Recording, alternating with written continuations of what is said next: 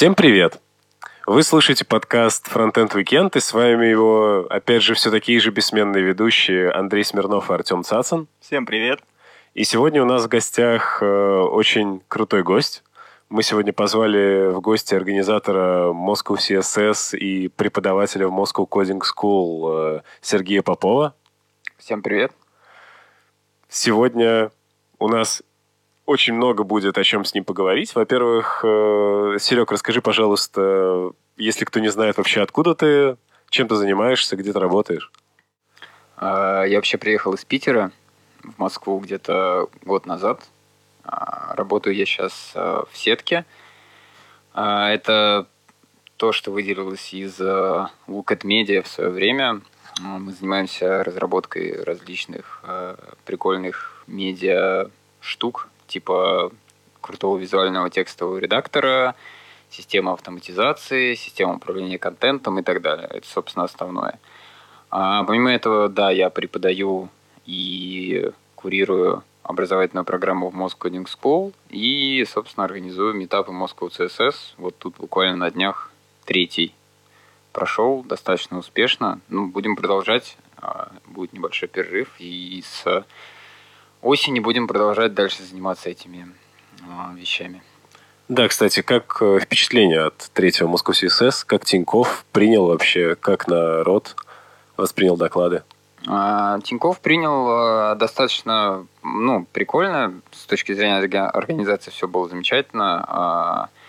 Доклады тоже были неплохие. У нас с этим есть небольшие проблемы в том плане, что нам, к сожалению, пока не приходится выбирать лучшие темы из предложенных, потому что мы к началу, митапа успеваем набрать 3 доклада. А как вы вообще ищете докладчиков? Да мы не то чтобы ищем докладчиков, мы, в принципе, скорее забрасываем информацию о том, что мы ищем докладчиков в Твиттер, в Фейсбук, и нам люди пишут сами. Сколько у вас подписчиков в Фейсбуке, Твиттере? В Фейсбуке там около 100, где-то примерно везде около 100, ВКонтакте 200, по-моему, 60 человек, что-то типа того. То есть пока небольшая аудитория достаточно, Плюс многие, я как понимаю, еще о нас не знают, потому что даже на 3-м этапе кто-то не успел зарегистрироваться, потому что они только первый раз узнали об этом, хотя мы уже мы вроде все шумим, но, видимо, дополнительная глазка никогда не помешает. Mm-hmm. И как раз-таки из-за того, что докладов у нас не так много, нам не приходится выбирать какие-то супертемы. А мы, работаем с тем, с чем есть. Плюс, иногда получается там самостоятельно доклад прогнать. То есть я выступал на 2-м Moscow CSS. О чем рассказывал?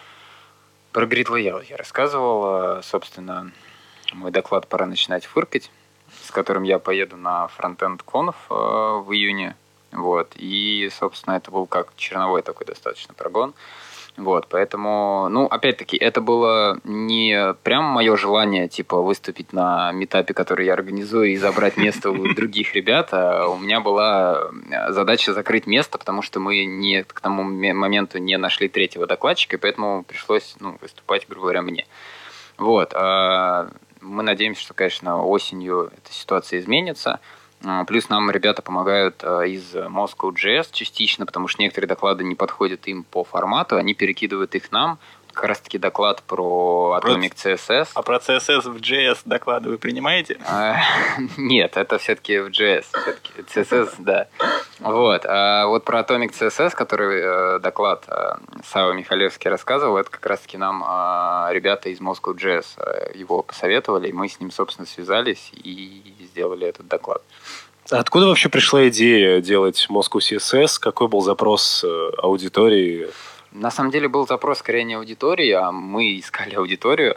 Просто в Питере был Питер CSS, есть Питер CSS, там это уже достаточно давно, и когда я был в Питере, я ходил на них, было достаточно интересно, собираться там раз в неделю, а потом, когда я переехал в Москву, я понял, что здесь есть ряд митапов, в основном это Moscow.js, это еще есть SPA-митап, там Angular-митап, то есть все-таки какие-то хардкорные темы. И было какое-то желание дух именно конференции, не конференции, а митапа, связанного с CSS, то есть, ну, больше HTML, CSS, типографика, то есть та сторона фронтенда, которая не заключается в хардкорном JS-программировании.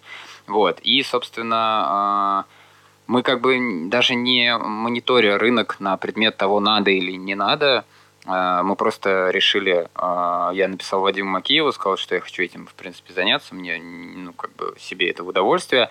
Они помогли нам организовать, ну, ребята из Peter CSS, первый митап, который проходил в Яндексе. Мы собрали сразу, там, у нас регистрация закрылась буквально мгновенно, мы набрали 250 заявок, пришло там почти 180 человек, забился весь зал Яндекса, что люди сидели на полу, на подушках.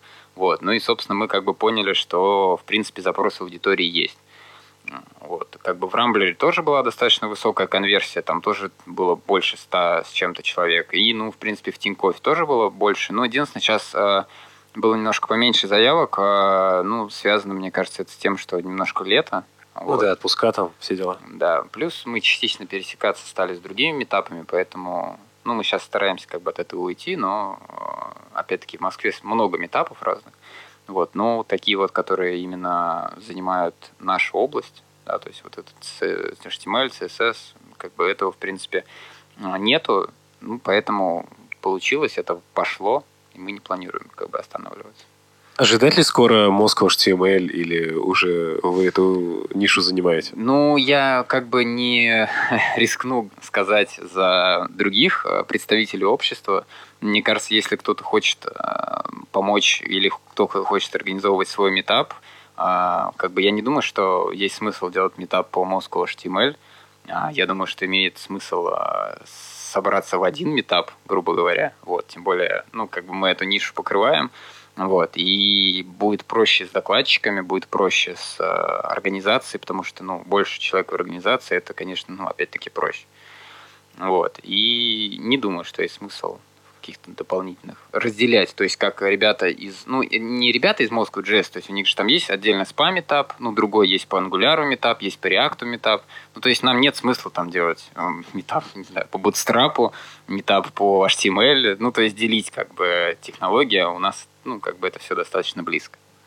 А откуда вообще пришла идея логотипа? Как она появилась? Логотип — это прямое...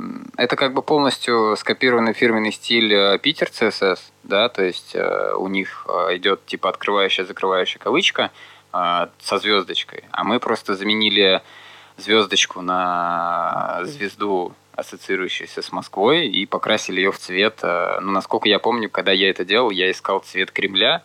Вот, и вот этот красный московский цвет. Ну, а то, что серая пошла полоска, ну, это просто в тон. Вот.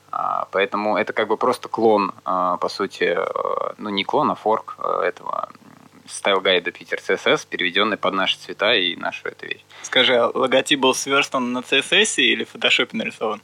Ну, он есть сверстанный в фотошопе, а наш, этот самый, как его, на сайте, там сверстан на CSS. Улет. Да, у нас прикольный сайт очень, там кроме логотипа Moscow CSS больше пока ничего нет.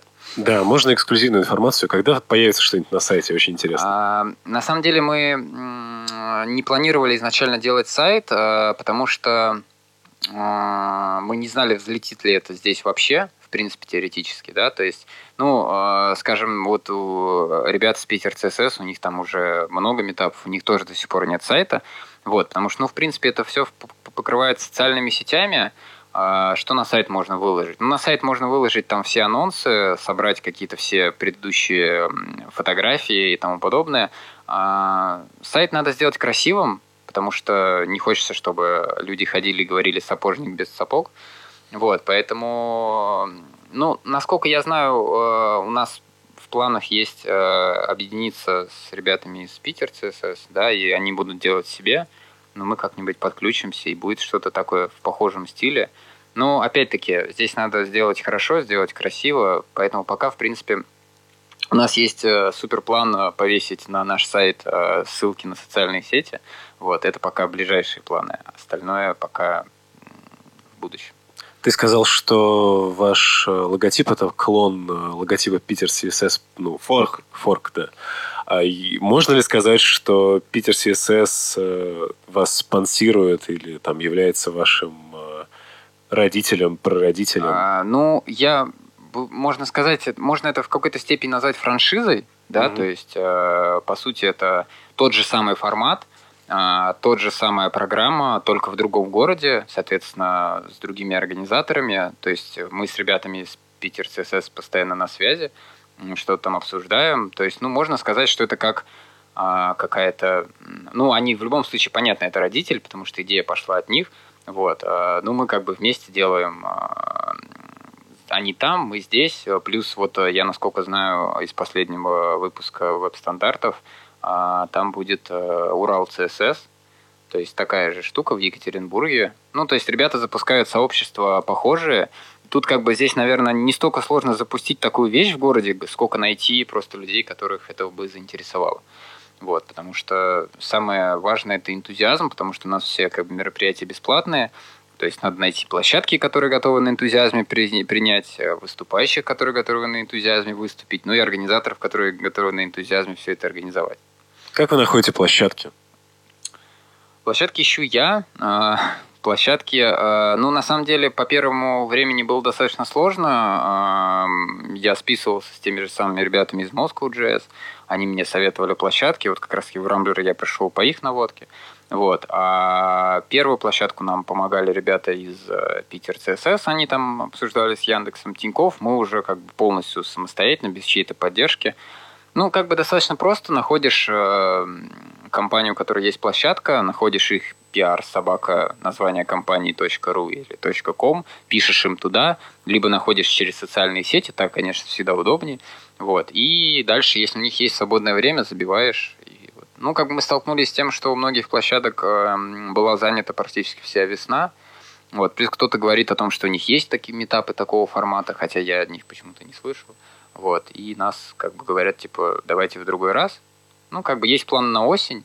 Тут много площадок, типа, там, опять же, тот же Яндекс, Баду, Mail, Авито. То есть, площадок много, они, в принципе, готовы рассматривать. Ну, надо уже более точечно, то есть, какой-то набор есть. Но с каждым новым этапом тяжелее договориться?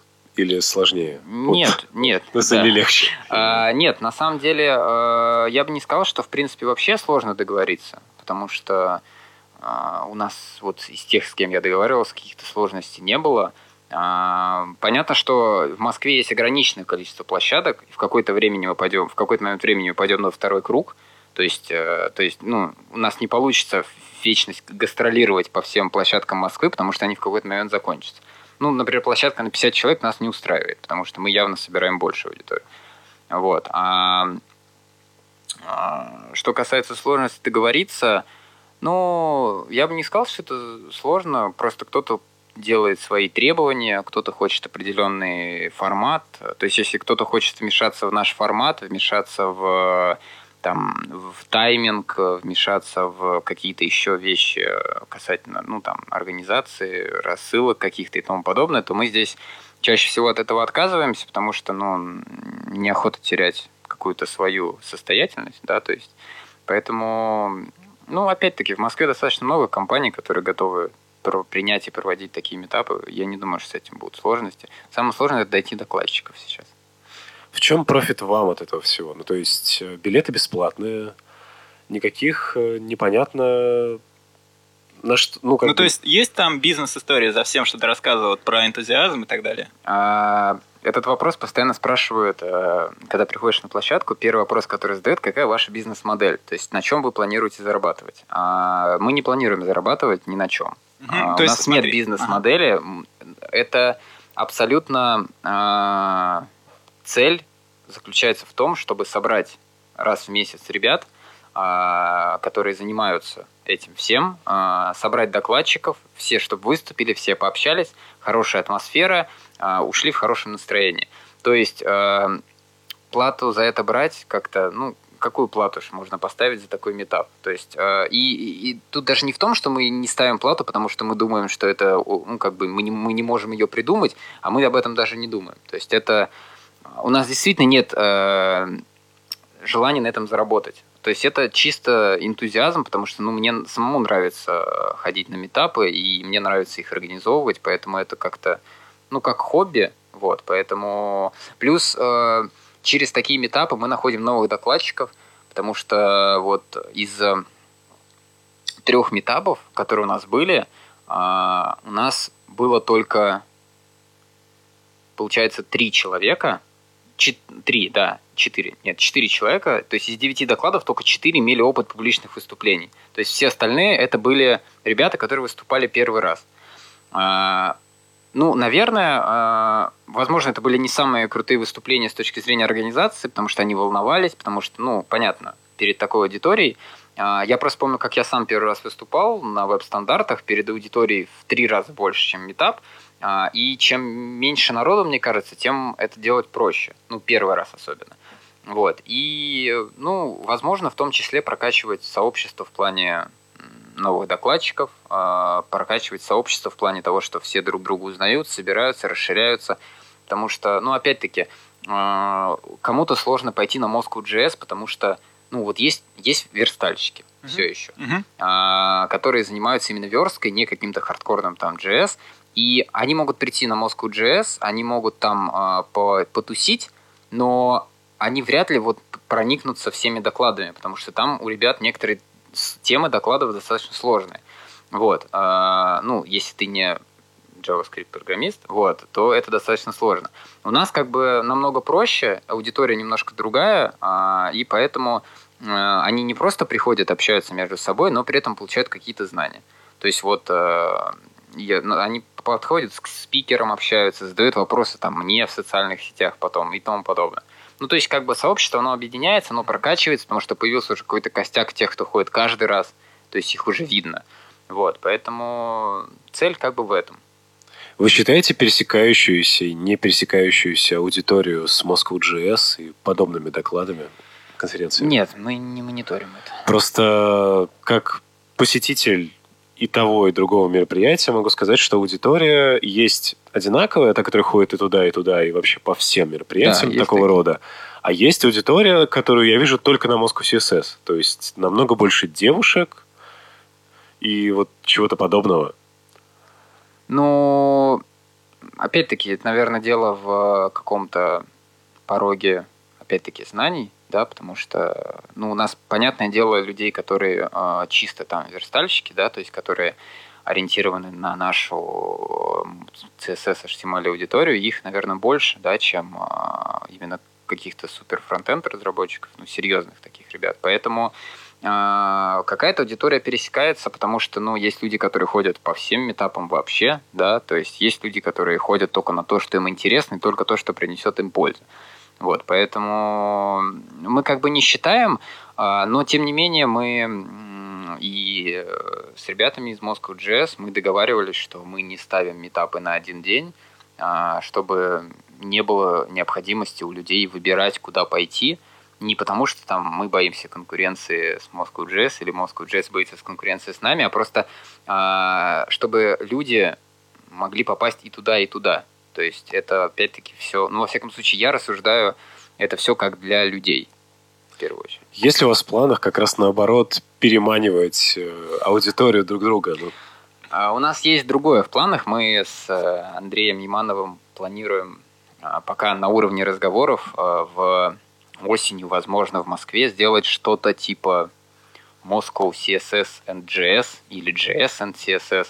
То есть какую-то совместную конференцию, однодневную. Возможно, туда подключить остальные митапы. Мы еще не обсуждали это конкретно, это просто как идея.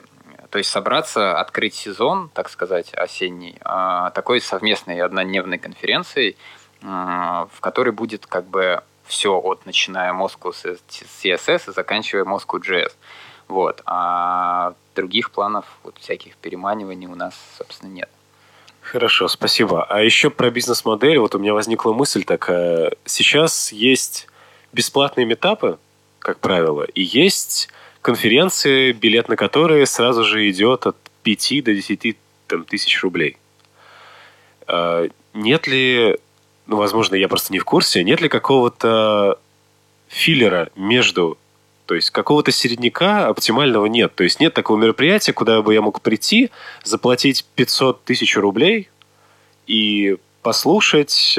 Там не обязательно, чтобы мне привезли из Китая докладчика, который привезти дорого, нужно платить его перелет и так далее. Но при этом зато это была бы какая-то бизнес-модель, и эти люди бы на чем-то зарабатывали. Да, и еще в тон к этому у меня вопрос. Вы не планируете какую-то собственную площадку? Ты до этого сказал про ротацию площадок в Москве. А может же было что-то свое придумать, например, какую-то свою собственную площадку в каком-нибудь коворкинге, где делать что-то абсолютно свое? По поводу конференции, которая будет недорого стоить, но при этом интересно. Ну, во-первых, есть Web Standards Days, которые, в принципе, в этот формат вписываются, потому что они покрывают от HTML до JS, и при этом они проходят бесплатно, ну, то есть это бесплатная конференция. По сути, ну, как мне кажется, Web Standards Days, Peter CSS — это укороченная версия Web Standards Days. Вот, то есть, ну, вот, в принципе, ну, она полностью бесплатная, при этом, как бы, организация на достаточно высоком уровне, они ездят по городам, то есть Питер, Москва, Минск, там, Украина и тому подобное. Как бы есть, ну да, есть такие хардкорные конференции типа FrontendConf, которые берут очень большие деньги. Вот. Что касается, ну, как бы что-то такое среднее, достаточно сложно представить, потому что, ну, там типа конференция за 3-4 тысячи, это, в принципе, наверное, может быть не так много, если создаются определенные условия, типа там трансляции, фотографии, уровень докладчиков, да, и тому подобное. Вот. Это, наверное, вопрос к тому... Ну, лично у нас в планах как бы такого нет, да, то есть делать какие-то такие конференции, потому что, наверное, на это уходит больше времени, потому что если ты платишь за конференцию, ты ожидаешь от нее определенного уровня. То есть понятно, что на такие конференции могут не попасть те же самые новички-докладчики, потому что их надо готовить, их надо проводить с ними тренинги. Если ты просто сделаешь конференцию за 5000 и запустишь туда всех подряд, то качество контента может быть достаточно плохим, и как бы отзывы плохие, и на этом, собственно, все. Вот. Поэтому это дополнительная работа, ну, которая лично... Ну, это не значит, что мы не работаем с докладчиками на митапах. Это не значит, что мы там кого первые попавшиеся доклады берем на митапы, хотя у нас нет практически выбора. Но мы как бы стараемся с докладчиками работать, прогонять их, корректировать их презентации, чтобы было годно показывать это все. Вот. Что касается вопроса по поводу... Своей площадки. По поводу своей площадки. Своя площадка в Москве — это достаточно дорого, дорогое удовольствие. Вот. Соответственно, зависит от того, где. То есть, например, вот мы столкнулись с проблемой, у нас просела конверсия, когда мы делали в Рамблере митап. По простой причине. Ребята сказали, что очень сложно доехать. То есть, ну, объективно, то есть заходится за третьим транспортным кольцом, с другой стороны города, и те, кто живут, например, на ВДНХ, они не поехали, потому что это далеко, там в 10 вечера возвращаться через всю Москву, это сложно. Яндекс, он находится практически, ну, в центре.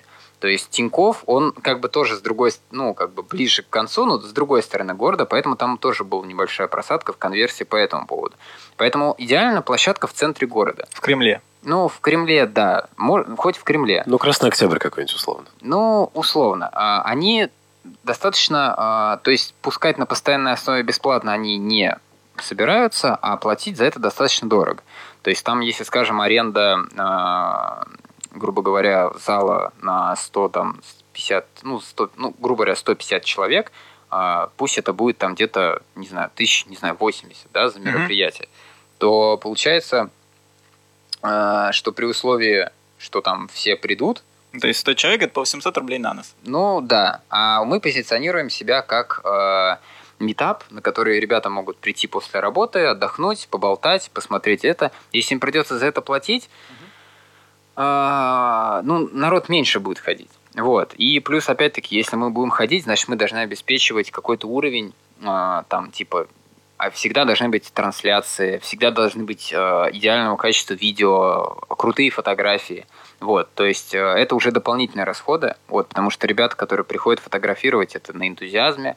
То, что записывают, это предоставляет площадка. Вот, то есть, ну, в каком качестве получается, в таком получается. То есть, опять-таки, мы как митап, мы не говорим о том, что мы предоставляем как крутые конференции, супер фотоотчеты, супер идеальные видео. А наша задача именно собрать людей вместе на площадке. Поэтому самый лучший способ посмотреть наши митапы и поучаствовать в нашем митапе – это прийти на него. Вот, поэтому тут как бы опять-таки своя площадка – это дополнительные расходы, которые… Ну, мы не планируем. То есть, если бы, скажем, там мы были мультимиллионерами, да, и у нас было куча денег, мы хотели их куда-то бы вложить, возможно, да. То есть, можно было бы постоянно снимать площадку и там проводить. Но когда как бы кошелек таких расходов не позволяет, да, вот, то мы пока не собрались даже для того, чтобы напечатать наклейки наши свои. Мы пока раздаем наклейки Peter CSS. Но это связано еще с тем, что, честно говоря, я пока в Москве не нашел типографию качества хорошего. Я даже уже планирую, возможно, напечатать эти наклейки в итоге в Питере и привезти их оттуда.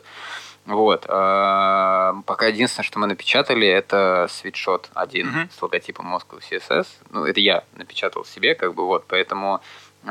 Мы планируем это сделать как бы всем ребятам, кто участвует, чтобы сразу было видно организаторов. Вот. Но, в принципе, это все, то есть, опять-таки, на свои. А скажи, по кейтеринг тоже площадка оплачивает сейчас? Ну, это зависит по-разному. То есть, у кого-то входит услуга, кто-то не входит. То есть, все площадки по-разному. То есть, например, вот у Рамблера был полный набор. Ну, кроме фотографа, потому что фотографировали мы сами. Ну, была прямая трансляция. У Тинькофф не была прямая трансляция, но был фотограф. А вот, например, когда мы приходили в Яндекс, они нам дали площадку, они там положили печеньки, чай, кофе, все отлично. Они как бы дали нам, и вот вы там сами. То есть никто не снимал, снимали сами. Вадим Макеев стоял за камерой. Мы вели сами, записывали потом, видео обрабатывали мы сами, фотографии, то есть сами мы делали. Мы делали все вообще, абсолютно. То есть у нас была только площадка. Все это зависит, опять-таки, от того, насколько площадка в этом заинтересована и насколько у нее есть какие-то ресурсы. Смотри, а по поводу заинтересованности площадки еще такой вопрос. На площадке работают, собственно, HR этой площадки, то есть... Есть там такая история? Я с этим не сталкивался. Более того, мы...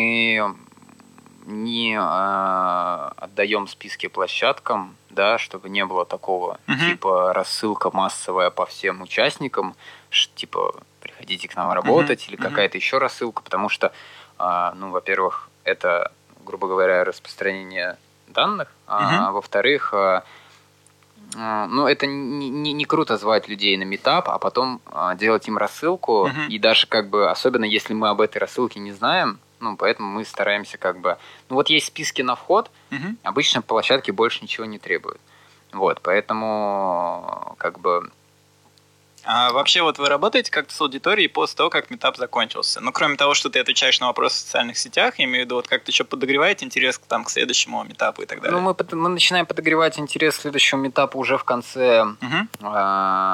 основного, самого митапа, потому что даже в начале, во вступлении рассказываю, где мы будем в следующий раз. Ну, кроме последнего раза, я сказал, что мы будем осенью где-то, потому что мы еще не решили никогда нигде. Вот. А так, мы планируем сейчас летом провести некоторую работу, связанную с тем, чтобы собрать фидбэк, типа для тех, кто был и на первом, и на втором, и на третьем, какой получился лучше, за счет чего, что было интересно, что важно, что не важно. То есть вот эти три митапа, которые были, это было как такая... Пристрелочная. Да. И дальше мы как бы уже будем на основе этого работать дальше. Окей. Вы сами вкладываетесь деньгами каким-то образом? Ну, то есть, вот, допустим, Яндекс вам что-то не организовывает. У вас все работают, так сказать, за респект, там, фотографы, которые, если их нет, и так далее? Или все-таки вам приходится выделять на это не только время, но и какие-то средства?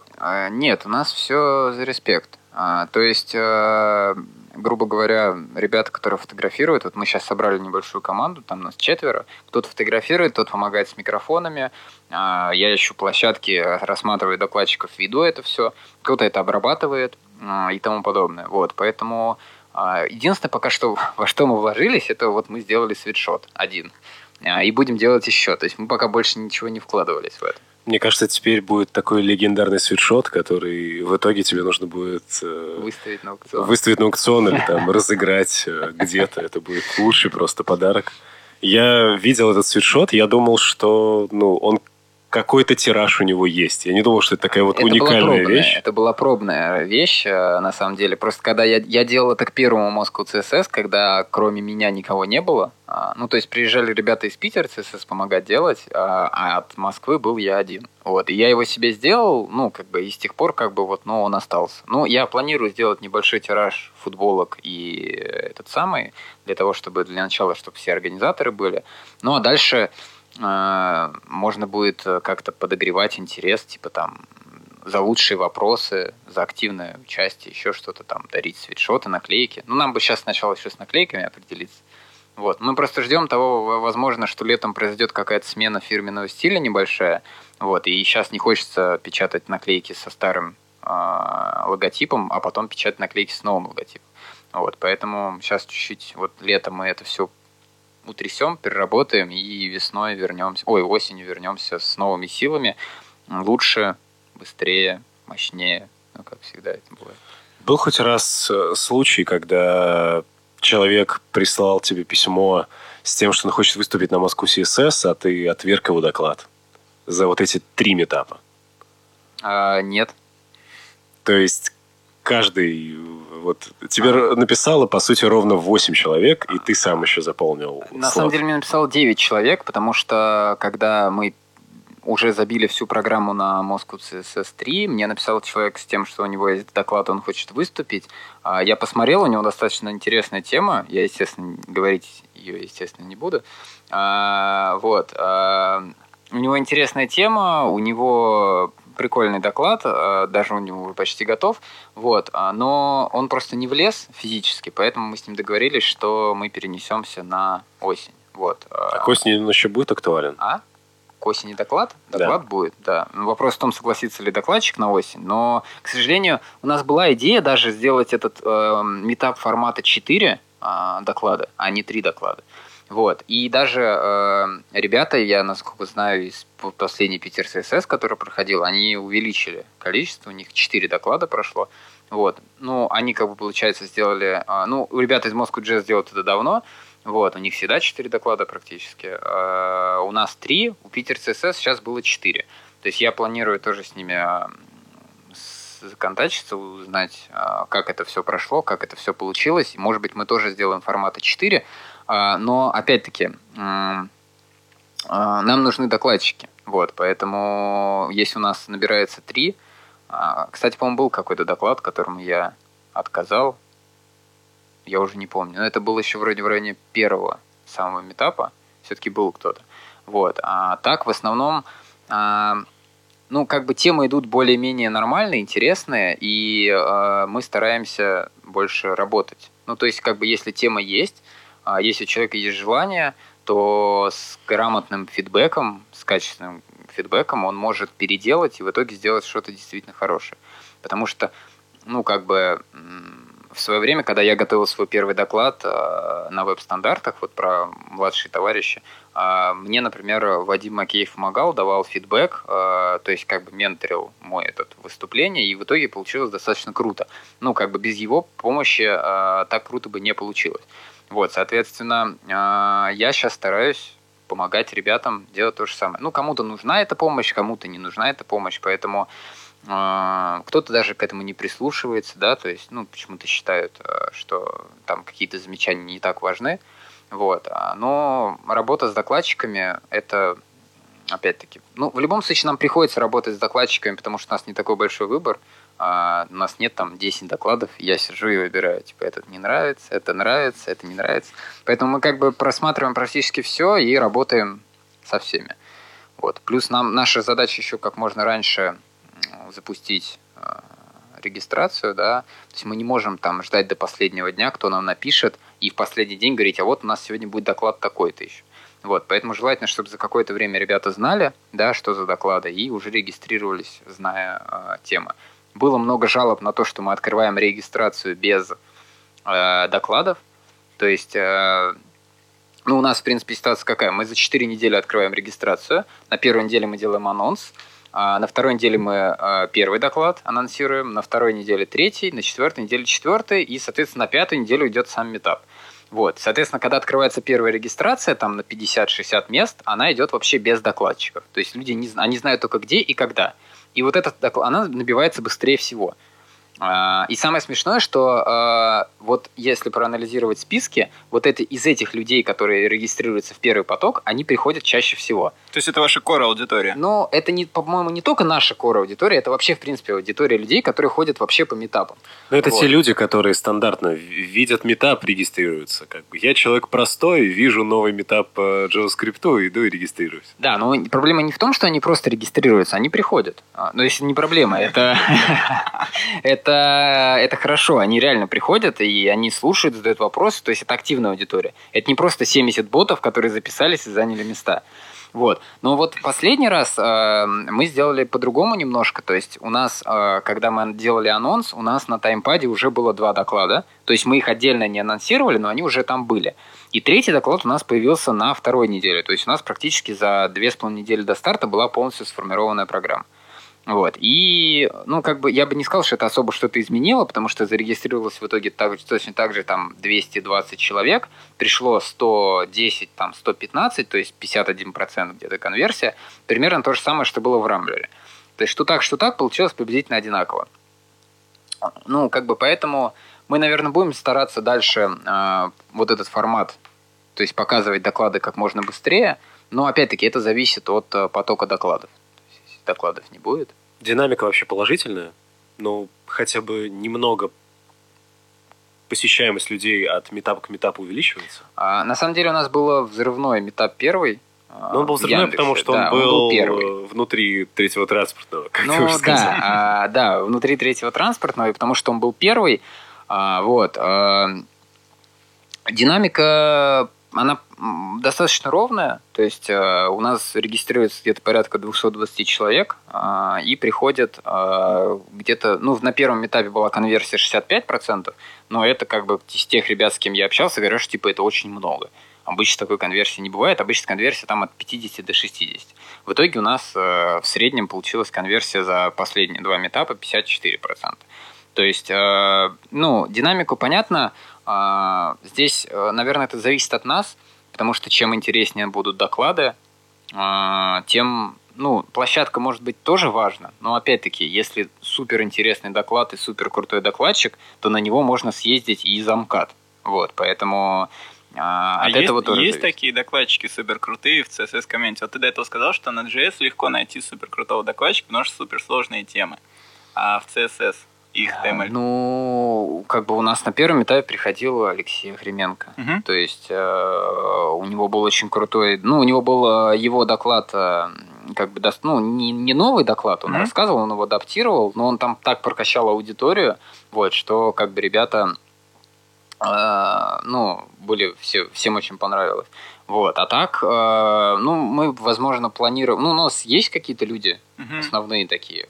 Ну, как бы, если человек работает фронтенд-разработчиком, это не значит, что он не может рассказать доклад про что-то связанное с HTML, CSS. То есть, вот, например, у меня доклад про grid layout, да, то есть это, в принципе, то есть, ну, CSS.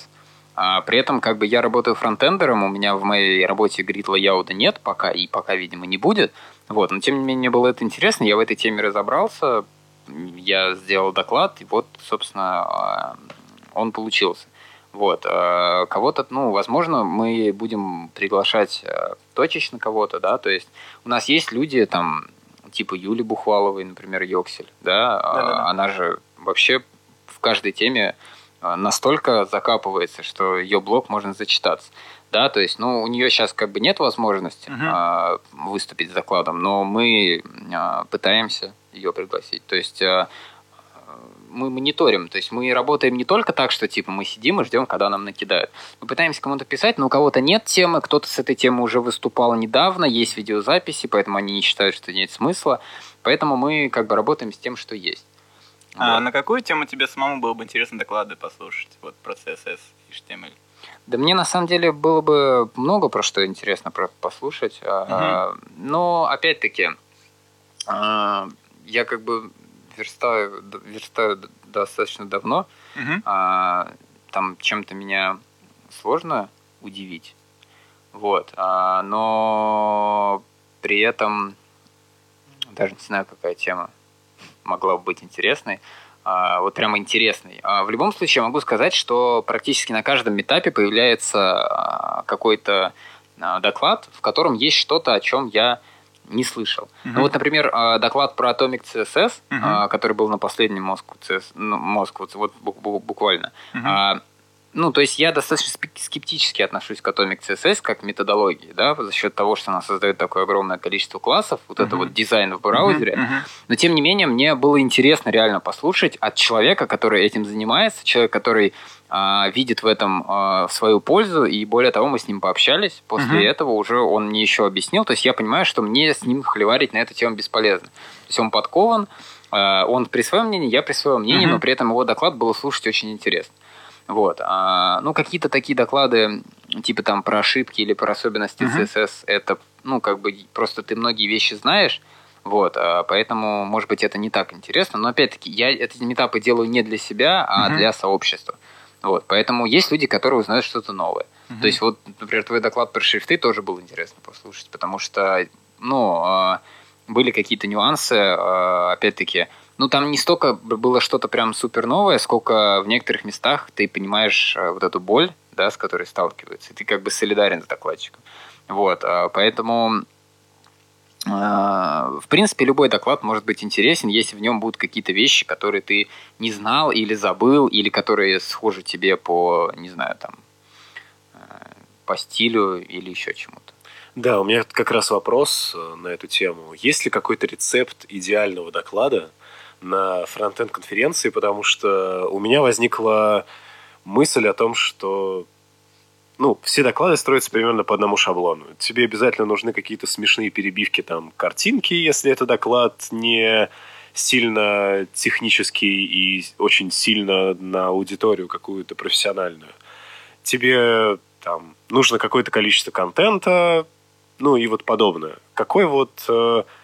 Если вот я начинающий докладчик, который очень сильно хочет сделать свой первый доклад, у него там нет опыта публичных выступлений, нет опыта разработки презентации, но ему очень хочется, вот, с чего ему начать, как ему разработать свой первый и самый лучший доклад? Ну, здесь, наверное, надо понимать... Ну, лично я, это не какая-то теория, которую я где-то прочитал, это вот лично мое наблюдение. Есть два типа докладов. Первый доклад – это так называемый просто типа, образно просто доклад, когда есть какая-то четкая структура, какая-то техническая часть, где много примеров кода, где какое-то размышление, все сидят, что-то думают.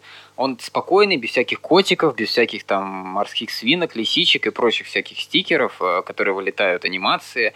Это серьезный доклад на какую-то серьезную тему. Это первый тип доклада. Второй тип доклада – это я так называю, ну, как я их называю, типа стендап-доклад. То есть, когда какая-то тема, она не касающаяся конкретной какой-то технологии или какая-то там, не знаю, какого-то конкретного инструмента, а доклад, который затрагивает какую-то проблему в общем смысле. Да, то есть, например, ну вот мой первый доклад, поговорим о младших товарищах, он был вообще практически не технический, он вообще был не технический, там не было ничего про...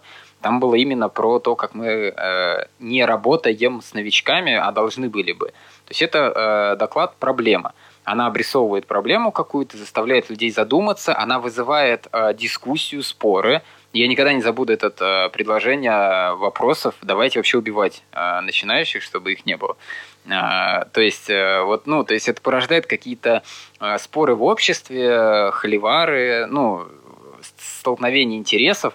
Например, из таких еще, который мне запомнился, это вот мой ванильный CSS Вадима Макеева, где он предлагает отказаться от всех этих препроцессоров, SAS, LESS, вернуться на нативный CSS, и максимум, что делать, это использовать те новые спецификации CSS, которые реально приняты рабочей группой, и если они не поддерживаются, то с помощью пост-CSS как бы их использовать. Но не использовать, например, там какие-то вещи, которого никогда в CSS не будет. Вот. И опять-таки, учитывая, что сейчас все практически используют препроцессоры, это такой доклад, он достаточно провокационный.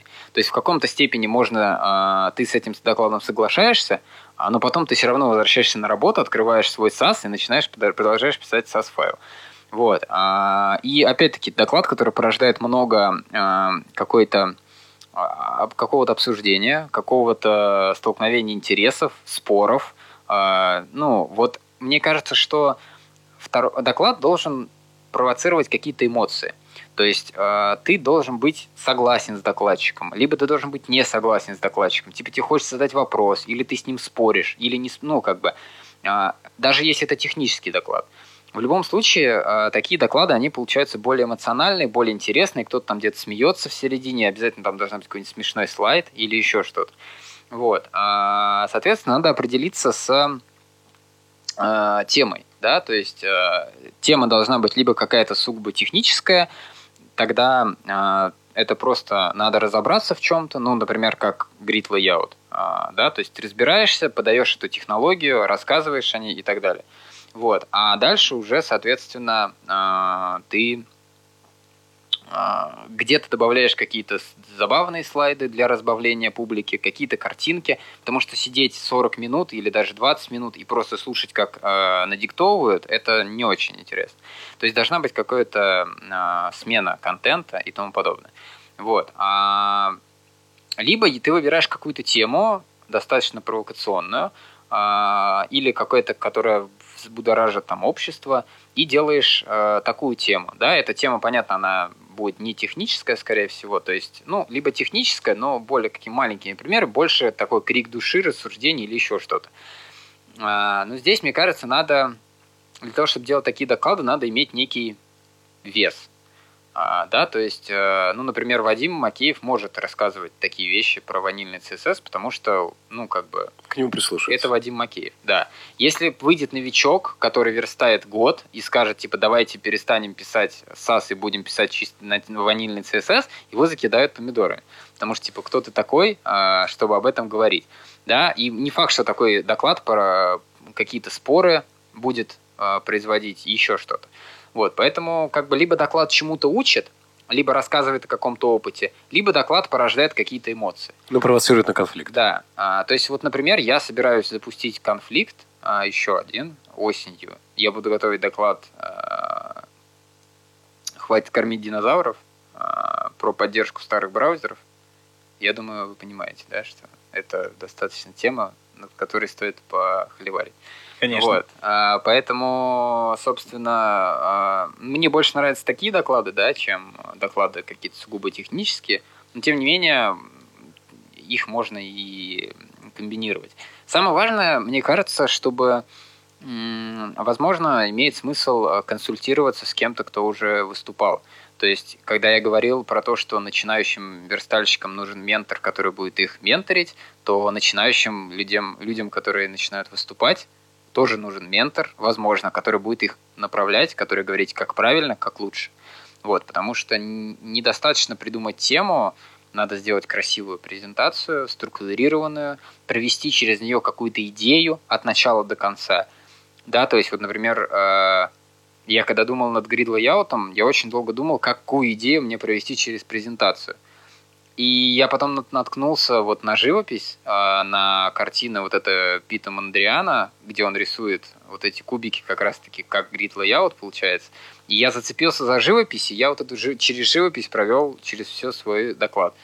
Собственно, поэтому, ну, как бы мне нравится. Я не знаю, как бы нравится это всем или нет. И это мощно. Ну, когда есть нить у доклада, которую ты вот сразу понимаешь, цепляешься за нее и знаешь, то неважно, про что доклад, но ты уже к нему относишься по-другому. Вот, поэтому, собственно, да, вот я протащил ее, как бы, у меня, ну, получилось. То есть, ну, как-то я на своем опыте, я анализирую, обрабатываю какой-то фидбэк, который получаю. То есть, ну, опять-таки, мы открыты для, ну вот если говорить про Moscow CSS конкретно, мы открыты для докладчиков. То есть, если кто-то боится выступить или кто-то там хочет подготовиться, то есть мы можем помочь. Ну, тему мы выбирать за тебя не будем, потому что, ну, как бы это совсем не круто.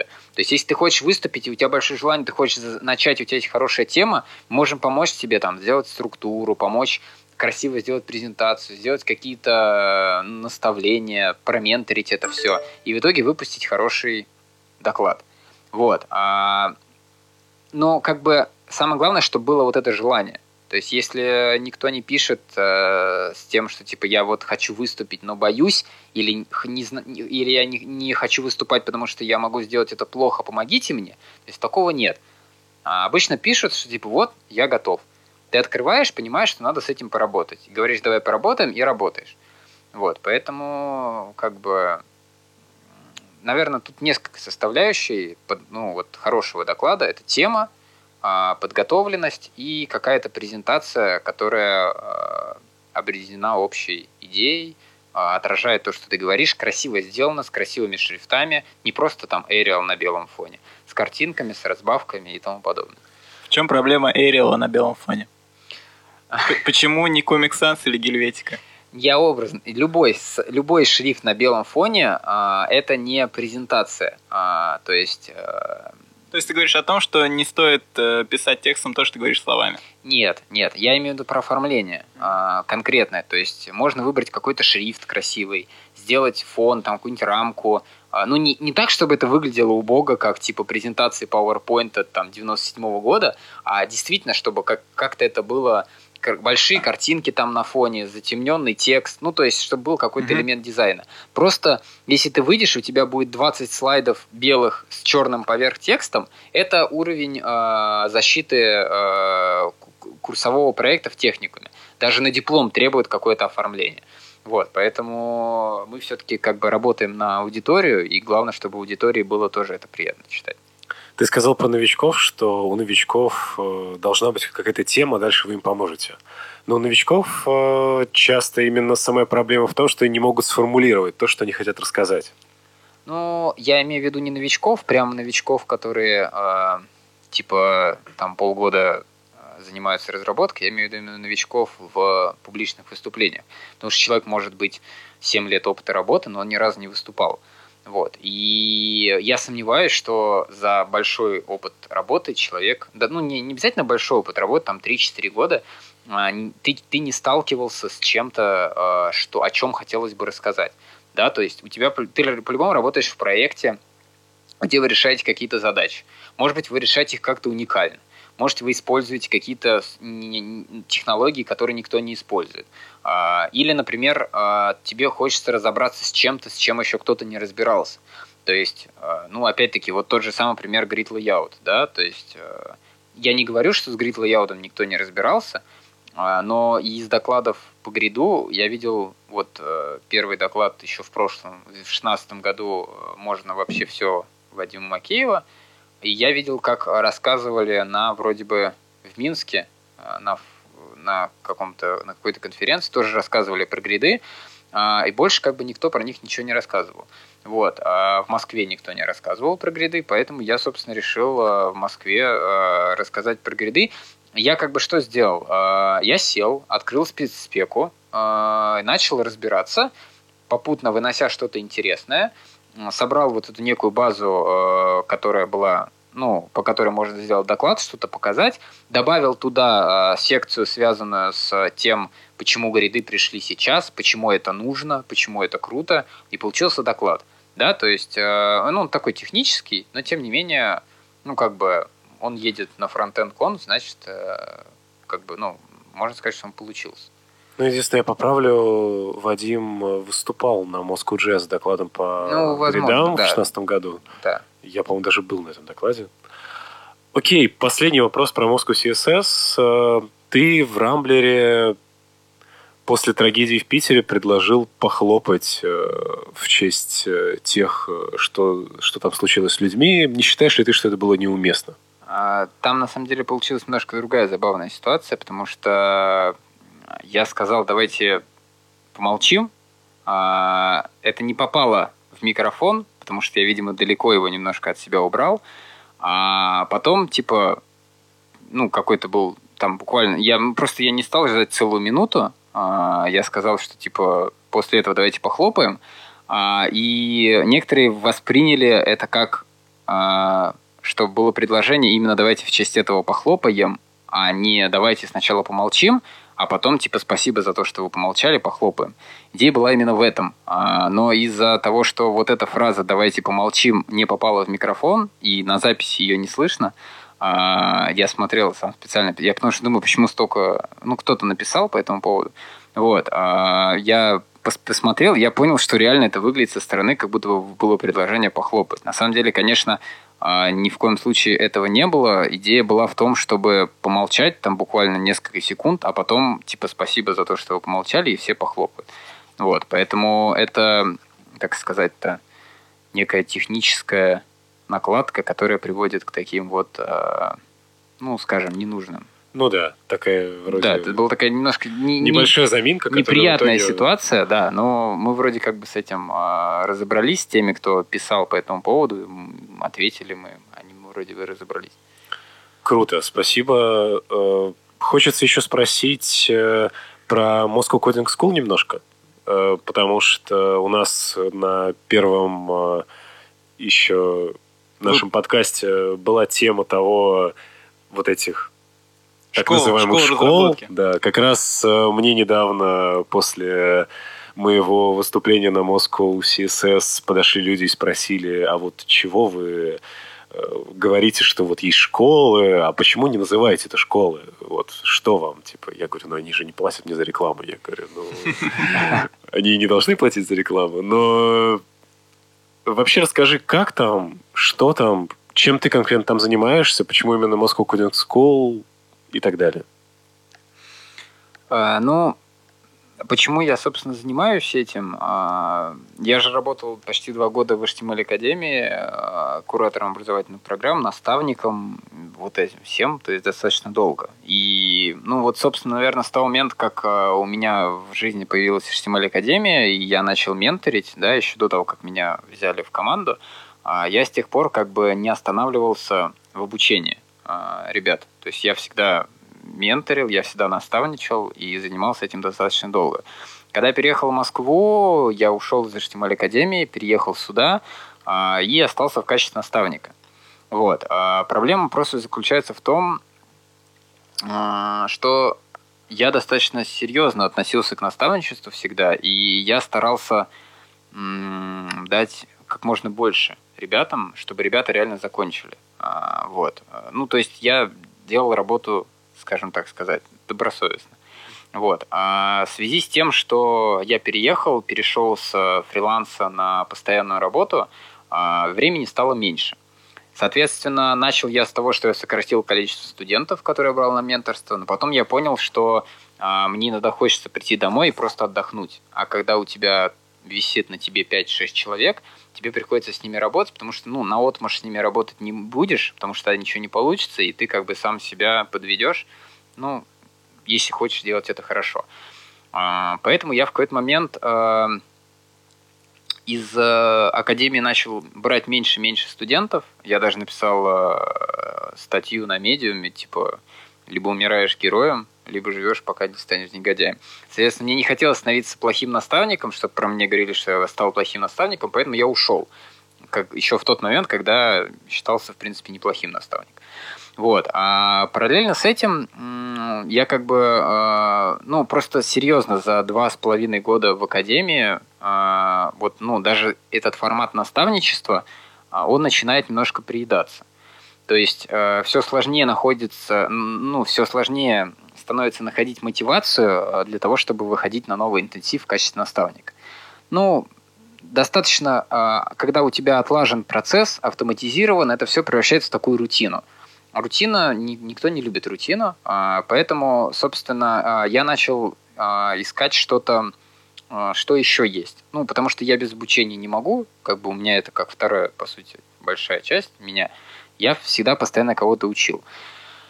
Вот, и здесь, собственно, я начал искать в Москве. Я про Moscow Coding School слышал еще достаточно давно, когда еще в Питере работал. И я искал еще какие-то школы, да, которые в Москве преподают, но я, во-первых, особо ничего не нашел. Во-вторых, ну, как бы там либо формат был не тот, либо еще что-то было не то. Плюс у меня так получилось, что у нас как бы наша компания сотрудничает с Мускодингом, у нас мой тимлид по JS-разработке там преподавал курс Егор Яковишин, вот. И по JavaScript, ну, собственно, до меня он как бы перестал, и ребята начали искать нового преподавателя по JavaScript. И я им написал, говорю, типа, давайте я попробую. Ну, то есть у меня до этого был там опыт именно офлайнового преподавания, но он был совсем маленький. То есть здесь офлайн, там был онлайн, здесь полностью все офлайн. Я решил, почему бы не попробовать. Собственно, ну, для авторского курса по базовому JavaScript много знаний, собственно, не надо. Вот, поэтому мы запустили курс, он прошел очень успешно. То есть были там супер отзывы, все говорили, что это супер. Мы провели второй поток, вот, а потом там просто произошла смена, куратор образовательных текущий ушел, и, собственно, я предложил, может быть, я могу чем-то помочь, ну, типа, потому что у меня есть опыт в этом деле, плюс там, ну, есть какое-то время еще оставшееся свободно, потому что я к этому времени из академии окончательно ушел, и у меня кроме курсов как бы ничего не осталось. Вот.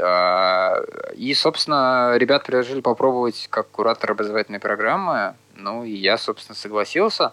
То есть отбор преподавателей, поиск, составление расписания, вот это все изнутри, то есть как это происходит, какая-то обработка фидбэка и тому подобное.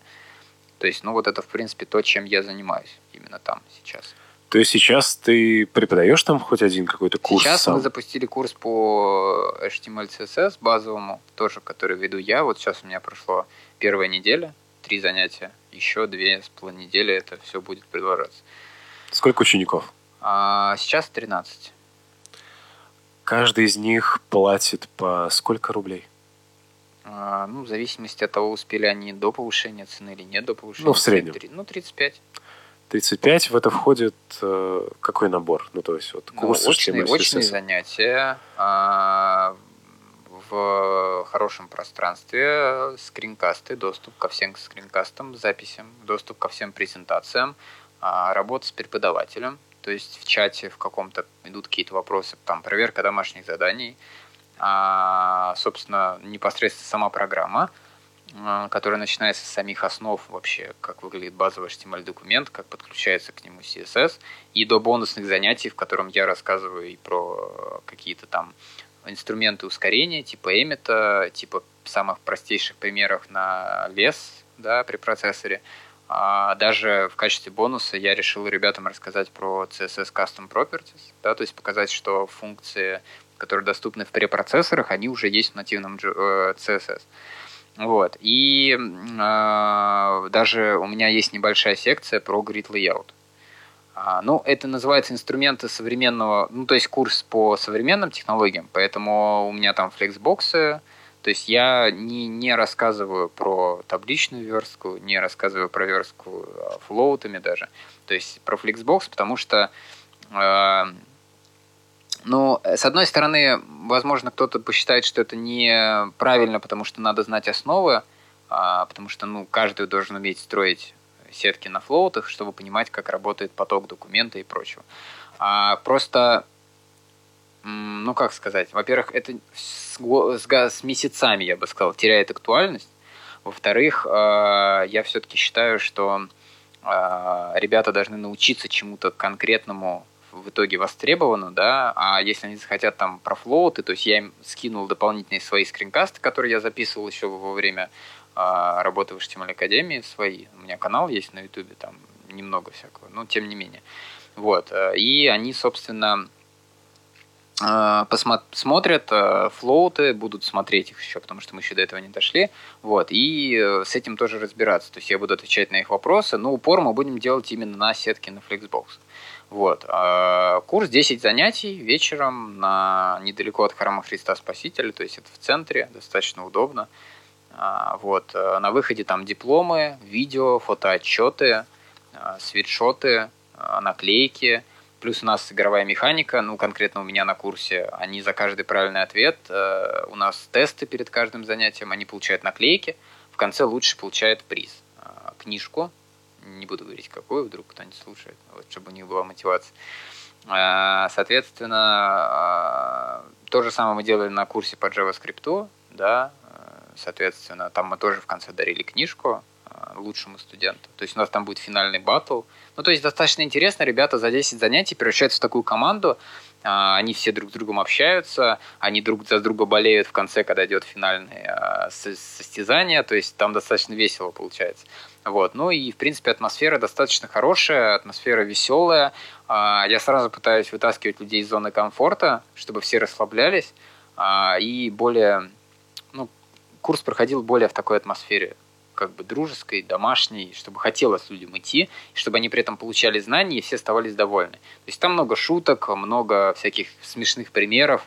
То есть вот у меня было последнее занятие по селекторам, я объяснял поиск по селекторам на примере того, как на этой самой, на сосне искать шишки. То есть типа ствол, ветка, подветка, шишка. А потом, то есть я как бы определил, что шишка это типа элемент, ну, например, div, а потом я им начал рассказывать про селекторы по тегу, например, по параграфу, и мне надо на шиши было повесить на дерево что-то кроме шишек. Я повесил на сосну ананасы, да, и, собственно, вот это было достаточно смешно, то есть, когда мы на сосне искали шишки ананасы, в зависимости от селектора, но зато вот через такой какой-то самый простой пример, который я придумал прямо по ходу занятия, ребят на самом деле поняли. То есть достаточно сложная тема селекторы, потому что с ней многие проблемы новички сталкиваются, но они ее съели. То есть получилось достаточно прикольно. Здорово. То есть ты не только их учитель, эти 10 точных занятий, ты их как бы тоже персональный ментор получаешься? Ну, я бы не сказал, что здесь прям персональный ментор, то есть здесь нет такого уровня погружения в наставничество, как это, например, есть на курсах той же самой HTML Academy, да, то есть там, когда человек с тобой постоянно. Вот. Здесь больше такое, проверка домашних заданий, ответы на какие-то вопросы. Если кому-то что-то непонятно, он может прийти на полчаса раньше на занятия, мы с ним посидим, пообсуждаем. Вот. Но надо понимать, что при моем графике работы, при большом количестве проектов, у меня просто нет возможности прям там с каждым сидеть часами дома и все это объяснять. Но курс этого как бы не предполагает. Угу. То есть какая-то есть работа с преподавателем вне занятий, но она ограничена. А скажи, пожалуйста, а какого уровня люди приходят к тебе и с какими целями? То есть вот что за аудитория приходит в школу? Вообще практически во всю школу приходит одинаковая аудитория. То есть у нас есть курсы по, собственно, верстке отдельно, у нас есть курс по JavaScript, у нас есть курс, называется «Веб-разработка для новичков». Он включает в себя и верстку, и JavaScript. У нас есть курс Coding Girls, это для девушек. У нас есть Python для начинающих, у нас есть Swift.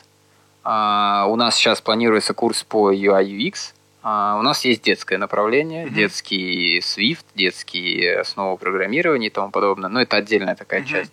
Вот. Если вот оставить в стороне детей, и, да, то это кто? Это люди, которые решили перепрофилироваться, там, заняться веб-разработкой, или это люди, которые только что закончили университет, решили заняться там вот этим? Аудитория очень разная. Люди от 20, даже некоторым моложе, до 30-35, некоторые даже по 40 лет. Цели у всех одинаковые. Кто-то, больше всего людей, которые работают в смежной области. То есть чаще всего на верстку JS приходят дизайнеры или какие-то бэкэндеры, или кто-то, кто работает менеджером и хочет лучше понимать, как работают верстальщики, почему верстальщики так долго и так плохо верстают, или наоборот, почему долго, но хорошо. Кто-то хочет научиться основам программирования, потому что им это интересно, или это их какая-то там смежная, опять-таки, область. Вот. Некоторые приходят для того, чтобы реально они хотят, вот они, например, там закончили вуз, хотят перепрофилироваться, ну, как это часто у нас бывает, вот, либо просто в каком-то возрасте вот он решил заняться веб-разработкой. Вот. Я, конечно, считаю, что за 10 занятий перепрофилироваться нельзя, но как фундамент и как трамплин для того, чтобы начать этим заниматься, можно. У меня есть пример. На первом потоке по JavaScript у меня был парень, который пришел с нулем, то есть он знал HTML, CSS немножко, он пришел с нулем, прошло вот сколько сейчас, там уже, наверное, месяца 3-4, он сейчас работает уже на второй работе, то есть на первой работе он поработал, его пригласили в другое место, то есть он там сейчас уже вовсю пилит на React, то есть он как бы при правильно поставленных целях, при наличии времени и базируясь на том фундаменте, который дается на курсах, можно менять профессию. Но для этого нужно желание. Но в основном больше аудитория — это смежные, да, то есть менеджеры, дизайнеры. Вот у меня сейчас вроде на курсе там 3 или 4 дизайнера, даже, по-моему, побольше. И поэтому, когда я рассказываю про то, как дизайнеры не понимают верстку, они начинают смеяться. Но, тем не менее, то есть я часто критикую дизайнеров за то, что они не понимают, что происходит, и из-за этого рисуют, ну, нехорошо. Ну, то есть хорошо, но неудобно для верстальщиков или вообще как-то не так. Вот. И они как бы сначала смеются, а потом говорят: о, а я не знал, типа, учту. То есть, ну, это важно, чтобы все понимали, как это происходит. Но это касательно моих курсов. Остальные курсы, аудитория приблизительно та же, вот, но там как бы у всех разные цели. Можно ли сказать, что ты гордишься каждым своим выпускником? Ну, можно. Я, честно говоря, не за всеми выпускниками слежу. Ну, то есть, как бы, есть люди, которые не оставляют контакты, но в основном, скажем так, за всеми своими студентами, с которыми я работал на наставничестве и продолжил работать после уже в качестве ментора, и здесь с ребятами, которые у меня заканчивают и уже чего-то добиваются, да, там неважно, с моей помощью, без моей помощи, конечно, ими всеми я горжусь. Есть статистика, сколько %% выпускников вашей школы трудоустраиваются успешно там в первые несколько месяцев после ее окончания?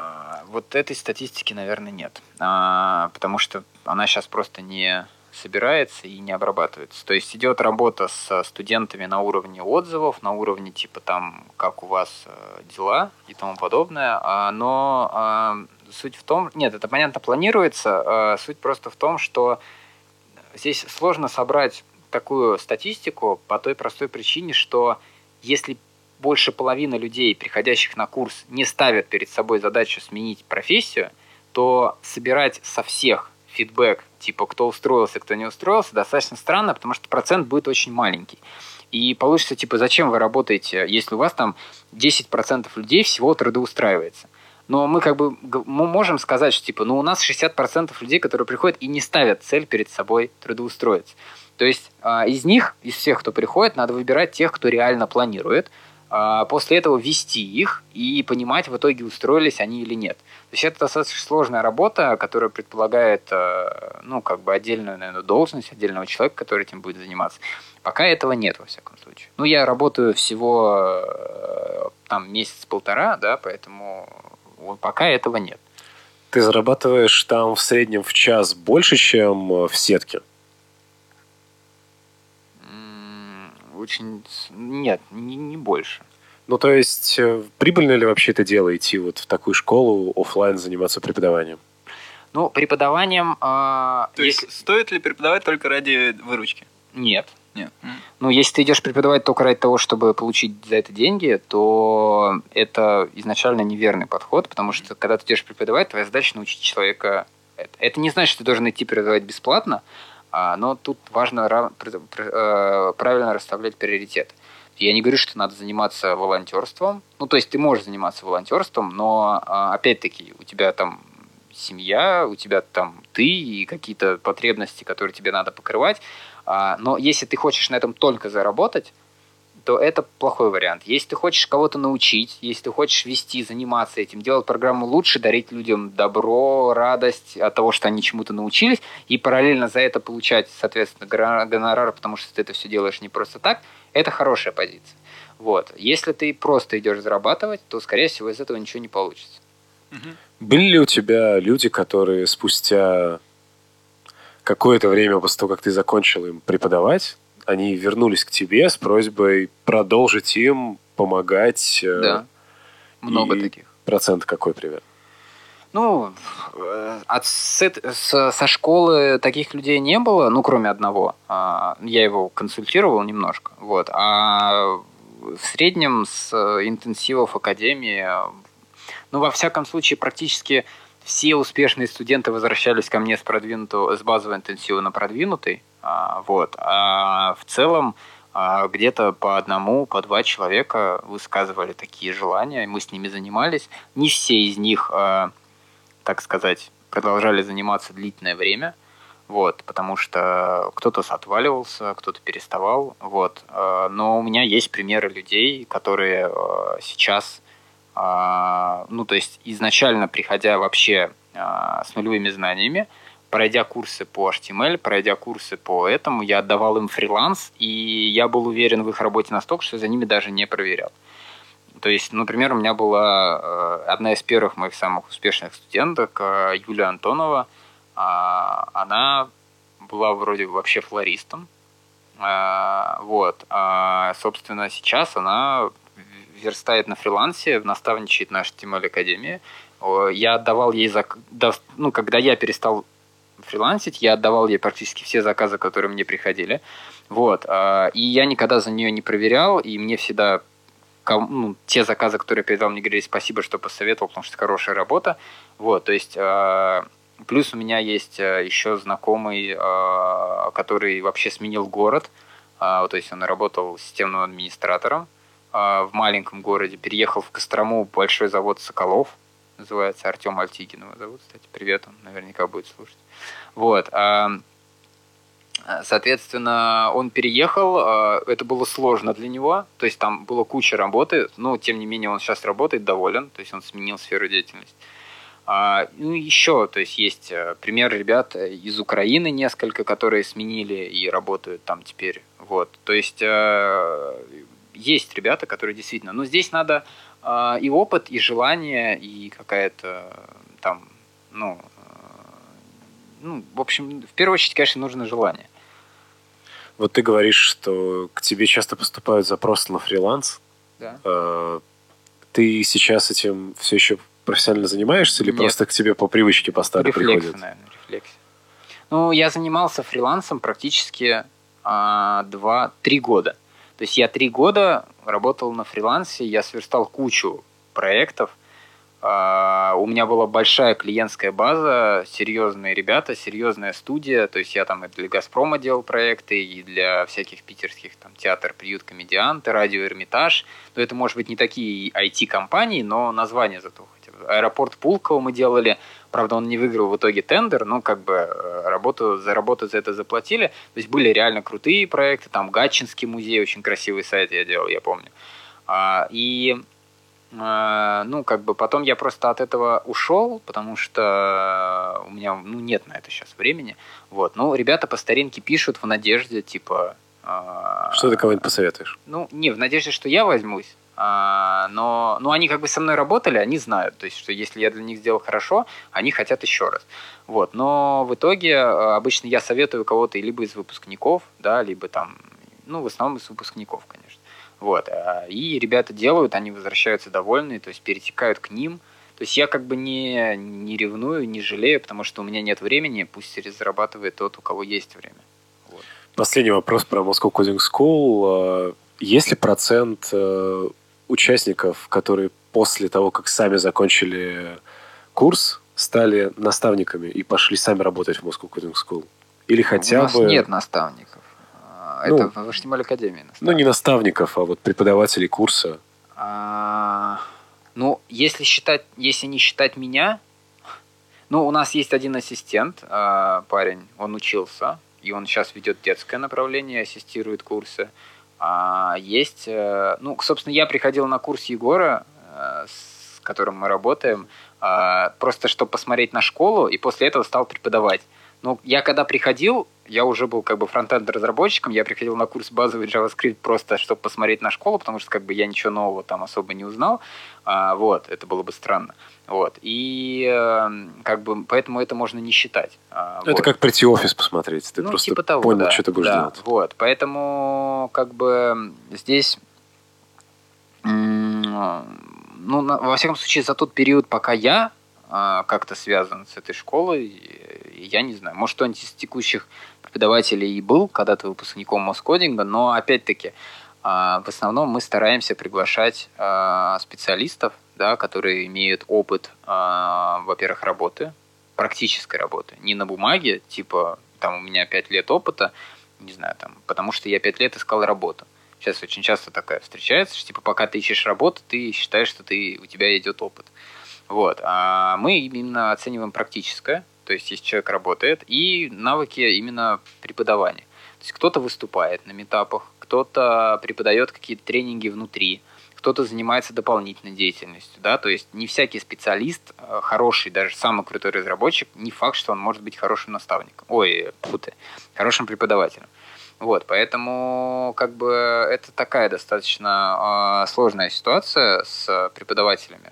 По этой причине, наверное, потому что к нам на курсы не приходят спецы учиться, потому что как бы они это все знают. Поэтому мне кажется, что этот процент, он близок к нулю. Вот. Ну и мы не ставим цели среди... То есть среди студентов можно искать ассистентов, например, на курсы, да, потому что они этот курс прошли, они знают, они могут хорошо в этом разбираться и помогать другим. Что делают ассистенты на курсе?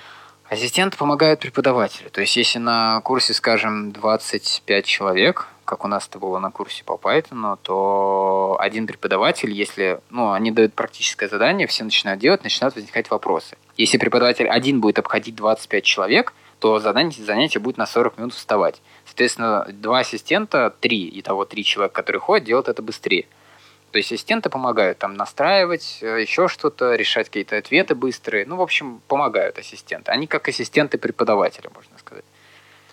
Хорошо. Я думаю, что мы на самом деле очень много у тебя сегодня узнали. Осталась последняя наша коронная фирменная рубрика. Серег, расскажи нам, пожалуйста, ты умеешь готовить? Да, умею. Отлично. Какое... Сейчас просто будет наша постоянная рубрика «Готовим вместе с фронтендером». И мы очень сильно хотим узнать, так как мы уже приготовили сами, узнали, как готовить смузи, узнали, как готовить сельдь под шубой. И теперь хотим узнать, что еще ты можешь нам посоветовать. Я на самом деле не кулинарный гуру, в плане, то есть я могу приготовить себе какие-то простые, могу рассказать рецепт, как приготовить пельмени. Давай. Очень вкусные. Давай. Пельмени очень вкусные, начинаются с... Достаточно просто, надо пойти в магазин, купить сибирскую коллекцию. Почему именно это? Потому что методом тыка было выбрано, что она действительно самая вкусная. Угу. Чем куриная, говядина? Говядина. Ага. Куриная пельмени, это как-то странно. Хотя я очень люблю курицу. Был бы я рад, если бы за эту рекламу нам заплатили. Отлично, берем сибирскую коллекцию. Соответственно, литр воды, 4-5 перчинок, лавровый лист, 2 столовые ложки соли. Uh-huh. И пол пачки пельменей. Uh-huh. Пельмени получаются замечательные, особенно если есть их со сметаной. А по времени надо сколько? Я не помню, сколько там на коробке написано. То есть готовишь прям по рецепту на коробочке? Да. Окей, клево. Могу рассказать про бабушкины пирожки. Бабушкины пирожки готовит бабушка. Когда мы позовем твою бабушку на подкаст? Нет, я просто сам научился у нее готовить пирожки. Тогда это интереснее, конечно. Нет, там на самом деле самое сложное — это сделать тесто.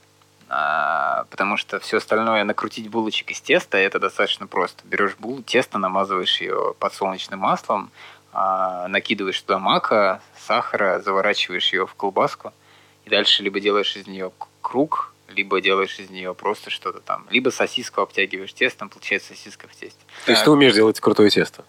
Нет, я тесто в основном покупаю. Uh-huh. Крутое тесто, на самом деле, делать достаточно сложно, потому что я вспоминаю детство, когда делали тесто, а потом я на нем... Оно было обернуто в 10 этих одеял, uh-huh. шерстяных, чтобы было uh-huh. горячо, и я сидел на этом, на всем по 5 часов, чтобы оно поднималось. Поэтому это, наверное, самое крутое тесто, поэтому я, честно говоря, даже уже не помню, как оно делается, но это действительно надо лучше бабушке оставить. Хорошо, тогда... Последнее, что ты техническое можешь посоветовать нашим слушателям? Какие-то полезняшки, пики. На эту неделю.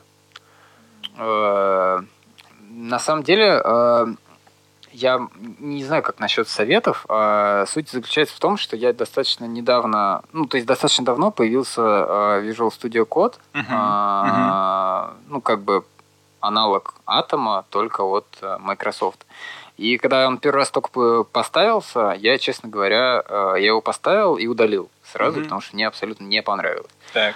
Сейчас по, собственно, так сказать, по моей определенной области работы, да, то есть в сетке, мне надо, чтобы у меня внутри редактора сразу была консоль для быстрого просмотра, там, как все веб-пак собрал или не собрал, и гид, но не на уровне, как это делает Atom по умолчанию из коробки, где он просто показывает, какие строки изменились, а инструмент, который может показать мне сразу весь div, например.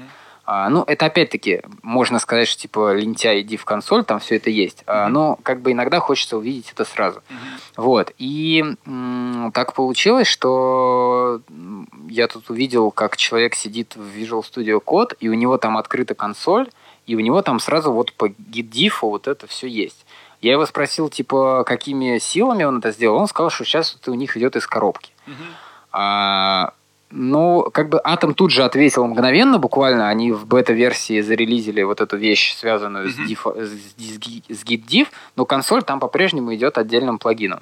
Вот. Я, если честно, вот эту всю неделю пробовал Visual Studio Code.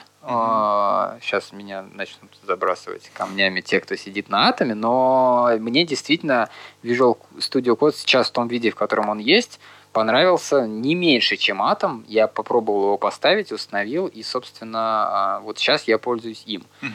То есть это не значит, что я через там 2-3 недели опять не начну плеваться и не перейду обратно на Atom, но я бы советовал попробовать, потому что когда она только появилась, она была достаточно сырая, тормознутая. Ну, Atom тоже страдал тормознутым. Все помнят, наверное, как он открывал большие файлы и грохался.